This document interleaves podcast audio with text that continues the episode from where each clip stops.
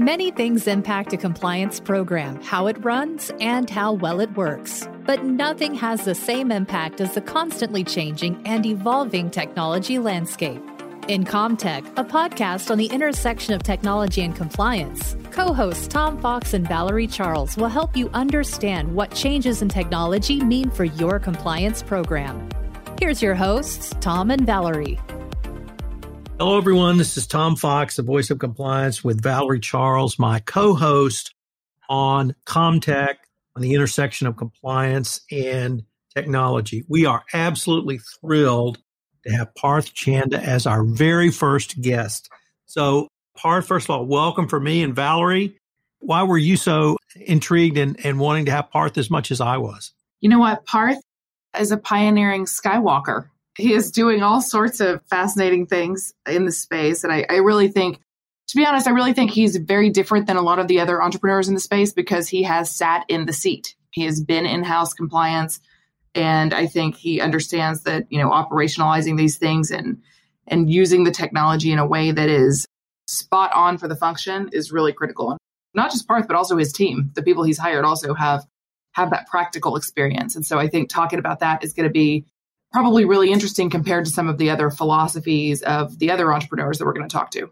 Parth that really leads into talking about your journey to Lextegrity and your your own journey in the compliance space. So I was wondering if we could just start with talking a little bit about your professional background and you know what you learned, how it informed many of the ways that you not only think today but see issues, problems, and solutions. Yeah, well, thank you both so much for having me on today. It's, you know, it's a real pleasure to join both of you for this session. And I think, you know, your listeners are going to hopefully get a lot out of this whole series. And so, you know, really like both of you, I'm a lawyer by training and I've really been a compliance lawyer from day one. You know, I started my career really with an internship in the World Bank's uh, internal investigations group when I was in law school back in 2002.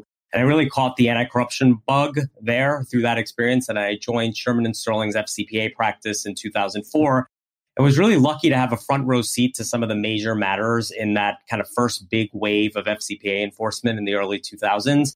And to really also learn the ropes from some of the pillars of the FCPA bar, you know, folks like Dan Newcomb and Phil Urofsky. And I eventually made my way in house, first to Avon and then to Pfizer, where I spent a, a decade or so overseeing their respective global anti corruption programs during active DOJ SEC investigations and self reporting periods in the case of Pfizer. And ultimately in 2017, I left my in-house role at Pfizer to launch Lextegrity. So we're a software company. We build data analytics and digital workflow automation software for organizations to manage their corruption, fraud, third-party sanctions, and conflicts of interest risk. And so, yeah, I'm just really excited to talk to you today about what we've been doing and what we plan to do. Parth, I want to maybe go into a couple of details around your professional experience and really ask you how that informed the work you're doing with Lextegrity now. And I like to start with Shearman and Sterling. And I just had the opportunity to interview Philip last week on 2020 FCPA Digest. And Shearman and Sterling, it seemed to me, was a great place and probably still is to learn because there's so much institutional knowledge, not only in the in the book learning, but what you guys would put out to the community. I was wondering if you might be able to uh, give a few comments about that. Yeah, no, definitely. I mean, again, I, did learn the ropes from folks like Philip and Dan. And, you know, I, I like to say the private practice, the experience at Shearman Sterling really taught me the what of the FCPA. You know, what you need to actually do to mitigate risk, to prevent issues, to detect issues, to investigate issues, and to really put into place an effective compliance program. And then being in house then really taught me the how of doing that. You know, as an in house lawyer, you know, any in-house lawyer will tell you operationalizing a compliance program and the processes, you know, taking what your outside counsel is telling you you need to do and then actually turning them into something that works in your company, that works with your systems, works in your org structure, works across all your markets and functions, you know, is really tailored to your risks. That's the really hard part. Well, well, they're both hard, but that's really hard. And, you know, really being in house taught me some of the right ways and frankly, some of the wrong ways to approach operationalizing your compliance program. But it all really did start with, with that formative experience back at Shearman and Sterling. And I was responsible for the digest for many years, and which was really a great place to cut my teeth. So, Parth, I teach a class in compliance at a local law school here in Houston, and it struck me yesterday in a class, and I have a, a co professor. And he, like you, has been in compliance for about 20 years, but he's also been in house with companies that have either gone through an investigation and enforcement action or having a monitor. Many compliance specialists and professionals like yourself really cut your teeth on that phase of the FCPA. After you left Shearman Sterling, you're in house, and now you're in the middle of a huge international investigation.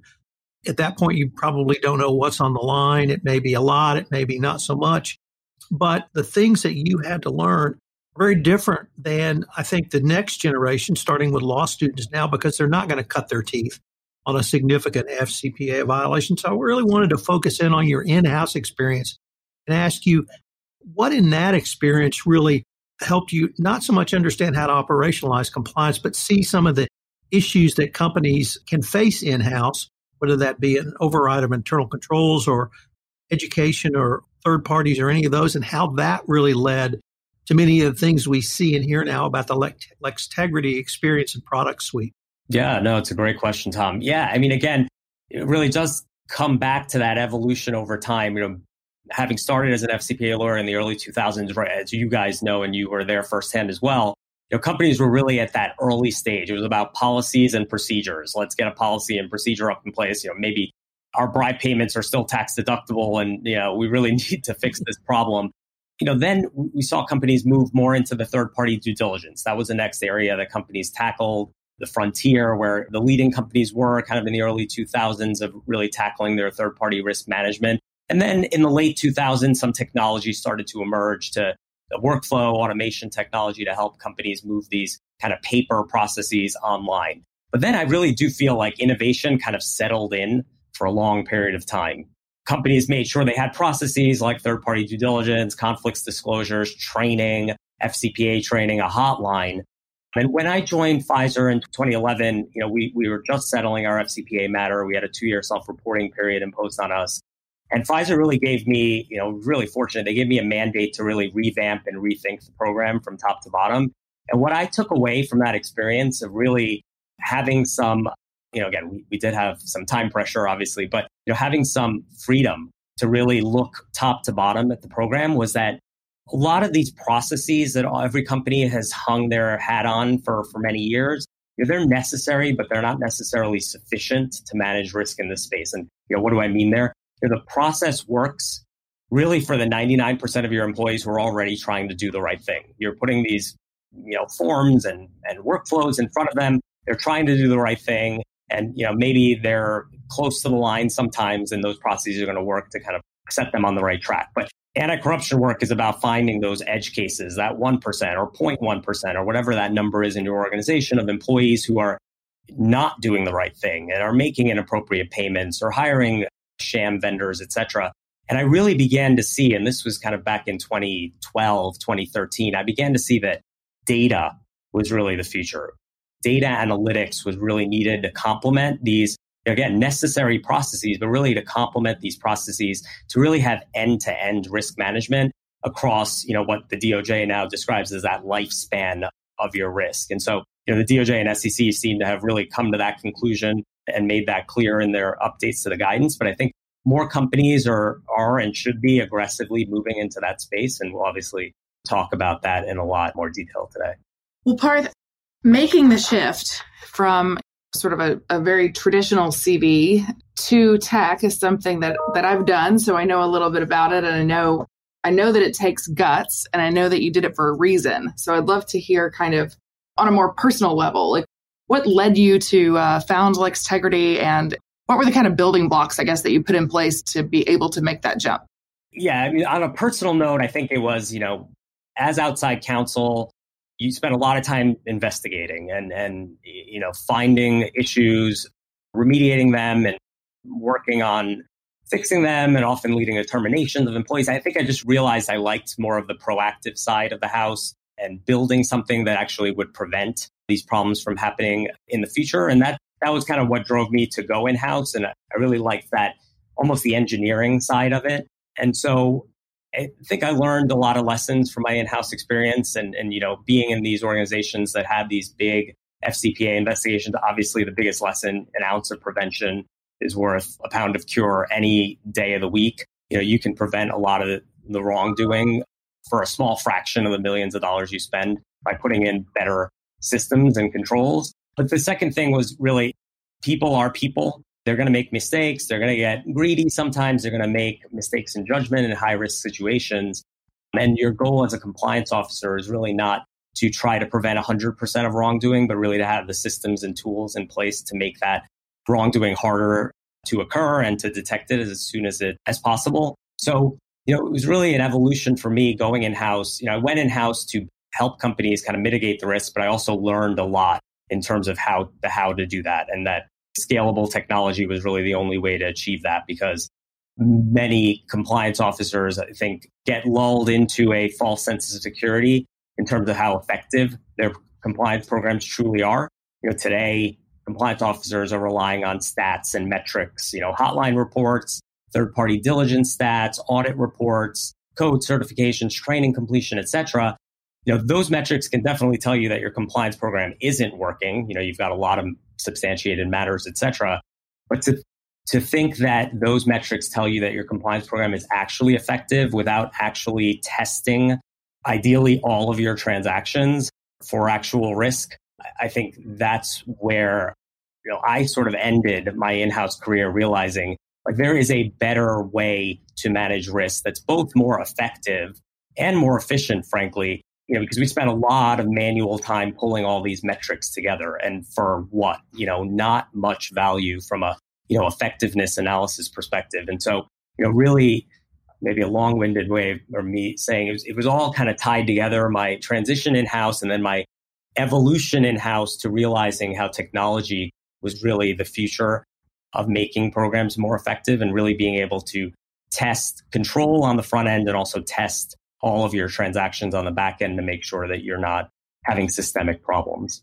So I know a little bit about Lextegrity and I, you know, I've seen the platform, but for people who haven't, maybe just describe a little bit about what makes your approach different and sort of like a what in tech we would call a use case, but I think in reality would be sort of for, for our listeners, you know, explain like what does it do?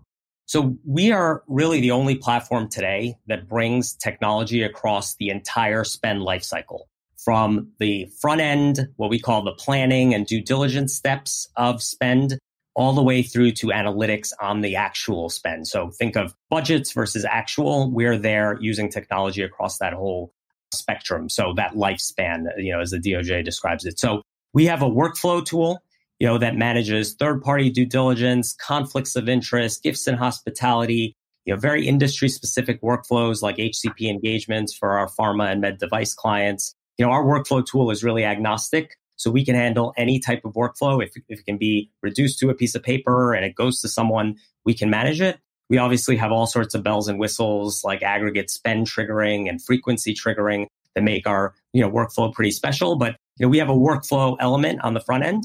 Then in the middle of our offering, our technology then integrates with ERPs and other downstream systems. So for example, customer may have their donations approved in our workflow software, but then when their employee goes into SAP or Oracle to initiate that payment process, we have customers today that have connected our approval system to their SAP so that the purchase requester is having to link their proposed spend in the spend system to that approval.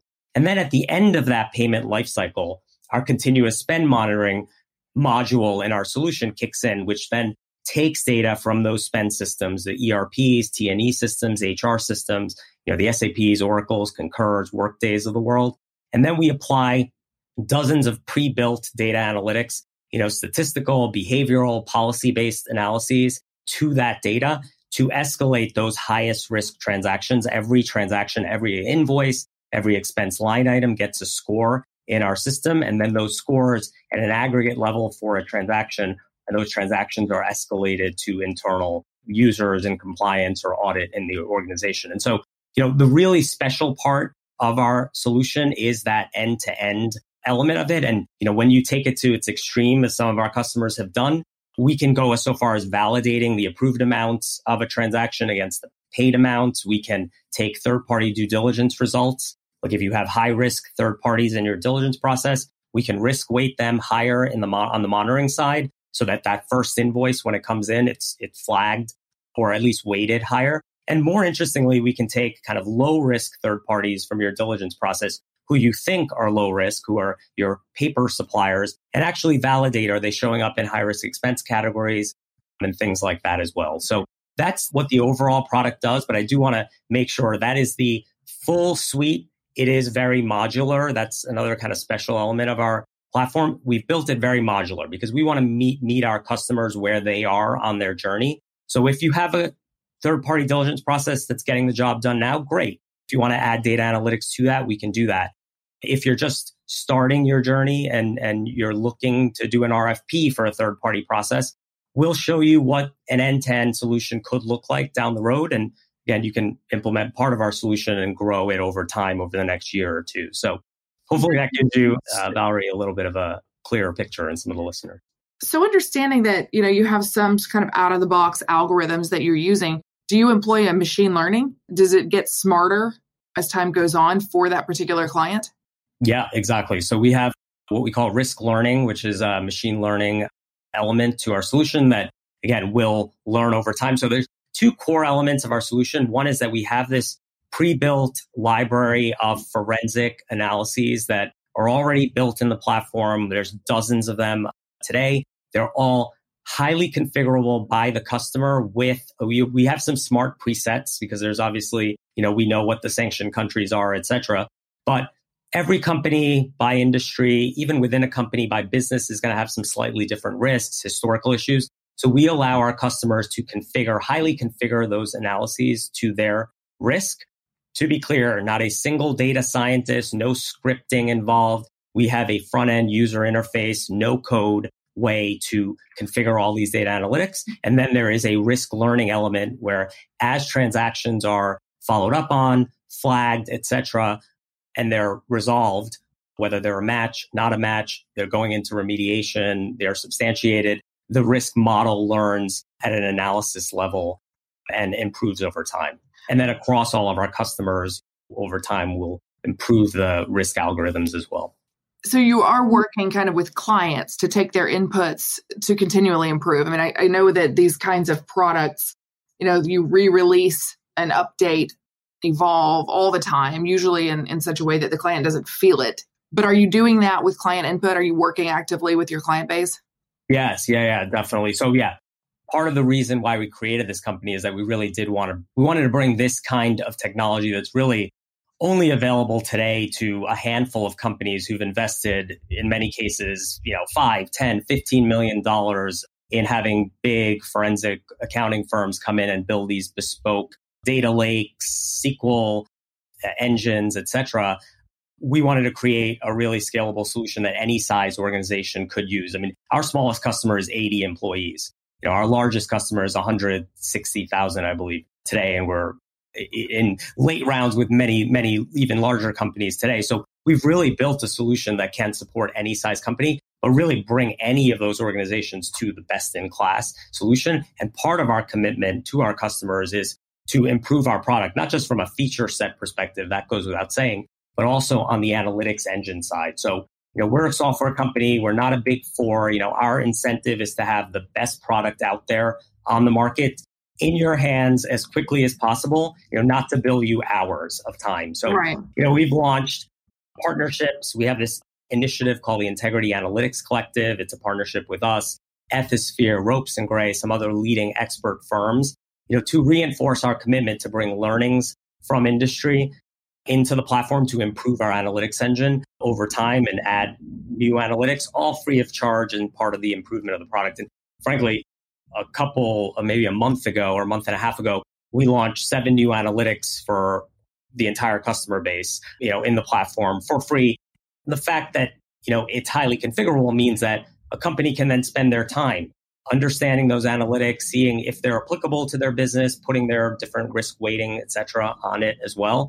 You know, because again, a consumer goods company is going to have very different fact patterns, historical issues than a pharma company. And even within pharma, a pharma company that's in rare disease may have a different risk exposure than someone that, you know, than a company that's selling generics. And so we want to really make it configurable. So yeah, it's a mix of continuing to improve the product. We've frankly even Valerie have done some demos with prospects who've told us about analytics they'd like to see that are on our roadmap and we've actually been able to go back to them for a follow-up demo in you know a week or two with that analytic actually in the production environment. So for folks who may not be in this headspace at all people who really just might have purchased one or two very obvious point solutions i mean most everybody has a hotline and case management system. You know a lot of people at this point have some form or fashion of a due diligence program.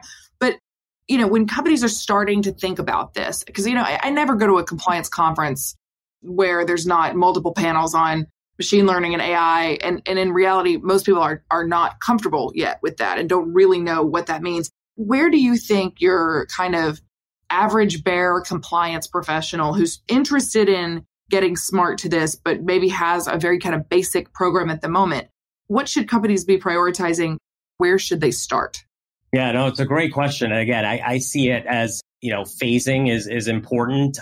Again, a lot of this will depend on, you know, it'll depend on the budget you have available to you, how much of a remit you have from your C-suite, your board to revamp, you know, everything head to toe. You know, I do believe that the long-term vision for every compliance organization should be to revamp the entire life cycle, if not to replace things, because there's obviously change management involved sometimes you know, in tools that have been embedded for a while is to at least integrate wherever possible these these systems together. But you know, again, I would say from my perspective, start with the data and move backwards. That is the lowest hanging, highest value fruit available today for compliance officers. You know, again, that is where your risk is on the, the payments that are going out the door, the the distributor transactions, the T and E, that is where your risk is and where you is the closest point to the true risk.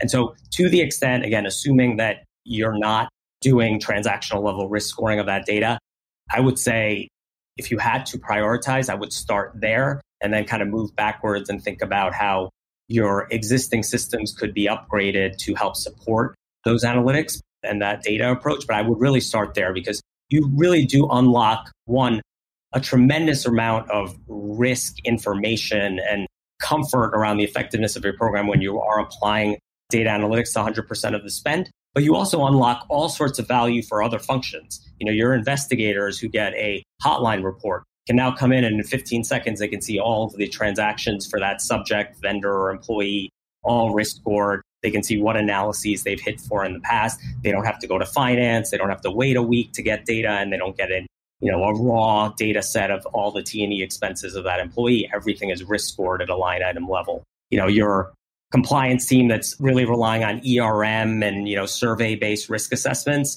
That's great, but that's probably going to tell you Sweden is not very high risk for you from an anti-corruption perspective. But your spend data may tell you a different story. You may have some hotspot that you had no idea about in a you know, traditionally low risk market. So there's just a lot of value to un- unlock there. And you can move slow that you do not have to do a global implementation of data analytics. You can start regionally. You can start with a small set of your highest risk markets because it is all based on build bringing in that data. You can start with a subset of the data and kind of grow grow from there.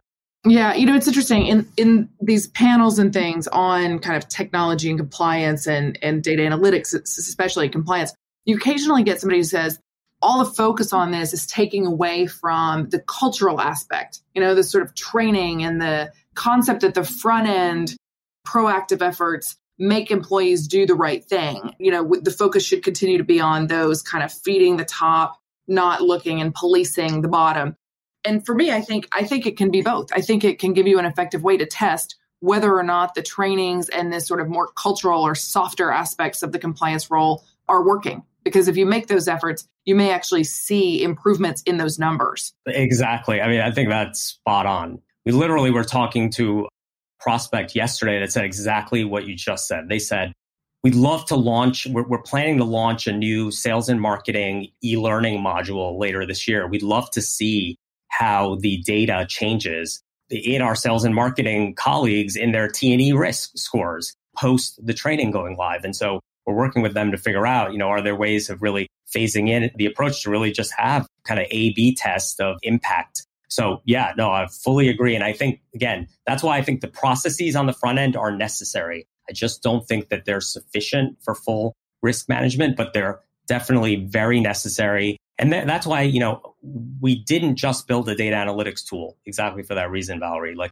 we still believe that there's improvements to be made on the front end preventative side by making those tools easier to use so that you get buy-in from your business and engagement from your business to also provide data on that front end side. That's where we also think there's a big gap in the marketplace right now is a lot of those tools don't actually provide any data to the approvers. So right. I'm approving a third party diligence transaction with blinders on to any other third parties that exist in the company, or I'm you know, approving a gift to a government official. I have no idea how many gifts this person has received. I have no idea how many gifts this person's given. I have no idea what the risk is in this market. So kind of bringing together, uh, bringing more data even in that front end process could be really valuable because again, you want to stop everything there, obviously. And you, you hopefully right. with good controls on the front end, you can stop a lot of it. But I think everyone has to be realistic that some of it is not going to get stopped on that front end. And that's where, you know, the data on the back end would help. Well, I'll share with the audience that I have told Parth offline that I, I really think he needs to have the marketing tagline, show me the money. exactly. it's, it's, free advice. Free advice. Last question for me, and then and then Tom might have a, a follow up or two. But what's next for Lextegrity? Where do you see this going? What's your personal sort of goal for the company? I think to us, we have built a risk operating system around spend. Again, we're not claiming we're doing every single risk domain that you can think of, but around FCPA risks, spend related risks, conflicts of interest, and things like that, where there's transfers of value, there's potential fraud, bribery, embezzlement, even. You know, we've built an op- operating system. So for us, the future is continuing to integrate that operating system, integrate you know, more integrations with you know procurement tools, financial tools. You know, we've got you know, integration with Concur and SAP and Oracle, but you know, a broader set of integrations where we want to go more and more to our customers and prospects with a value proposition that which we, we believe we already have, but we want to continue to refine of. We've done all the hard work of figuring all of this out. And a lot of the things that you guys, you know, as a as a potential customer have wanted to do, we have done. The government has seen what we've done. You know, there's a reason why 50% of our customer base today are companies that have a publicly disclosed FCPA investigation and are choosing us to remediate their programs because we're the serious solution to address these serious risks. And so I think that's a key area for us is to build that continuous improvement of how this data flows across approval, third party, and monitoring together. So you have this real robust end to end spend uh, feedback loop. And the second piece is continuing to expand our analytics and provide more value to our customers with the Integrity Analytics Collective. And really you know, the, the final piece is just getting the word out. I mean, thank you guys for this opportunity because we do feel like we have something transformative here and it is something a lot of compliance officers are itching to understand how they get to where we want what we've built and they want to they're trying to figure out how to get there there's a lot of snake oil being peddled in this space ai robotic process automation blockchain data collectives there's just a lot of snake oil that's being sent out into the marketplace. And I think if you're a compliance officer, you're just very confused right now. You're probably sitting there thinking, well, okay, I need to hire two data scientists, a visualization Tableau expert. And then, but the data scientist doesn't know anything about forensic accounting. Oh no, now I need to hire a forensic accountant. And, you know, our value proposition is, look, we've, we've all done this for 20 years. We've worked with S, our teams worked with SAP for 15 odd years. We've figured it out. And so, you know, just that third part of what's next for us is just getting the word out, frankly, and just getting in front of more compliance officers so that they don't make the mistakes of going down these long, expensive routes that then often end up in a lot of ongoing costs, a lot of maintenance, and also sometimes too much noise from the data. So uh, that's, I'd say, kind of my third mission for this year is just kind of getting the word out. Parth, unfortunately, we're near the end of our time for this episode, but I was wondering if our listeners wanted any more information on Lextegrity, any of the products or concepts or services you've talked about, where could they go? Our website, obviously, www.lextegrity.com. We have a whole resources area with case studies and articles. They can go to ethisphere.com. There's an slash Lextegrity. There's a whole data analytics partnership we have with Ethisphere, uh, where they can learn more and see infographics and resources and webinars, etc. And then at any point, anyone can feel free to reach out to me personally on LinkedIn or pchanda at lextegrity.com or any of our team members. We'd love to chat and talk about how we can help. Parth, I'm going to let Valerie thank you herself, but I wanted to thank you because I was blown away the first time I uh, visited with you about uh, what your vision was and what you were accomplishing. And I really can't think of a better person to open our new Comtech series with than, than you. So I wanted to thank you for your service to the community, what you meant to compliance, and continuing to be not only a product, but a thought leader in compliance. We wanted the stars, and here we are. So, yeah, well, thanks a lot. This is great, Parth. Good luck. No, that's very kind for both of you. Thank you so much for having me on.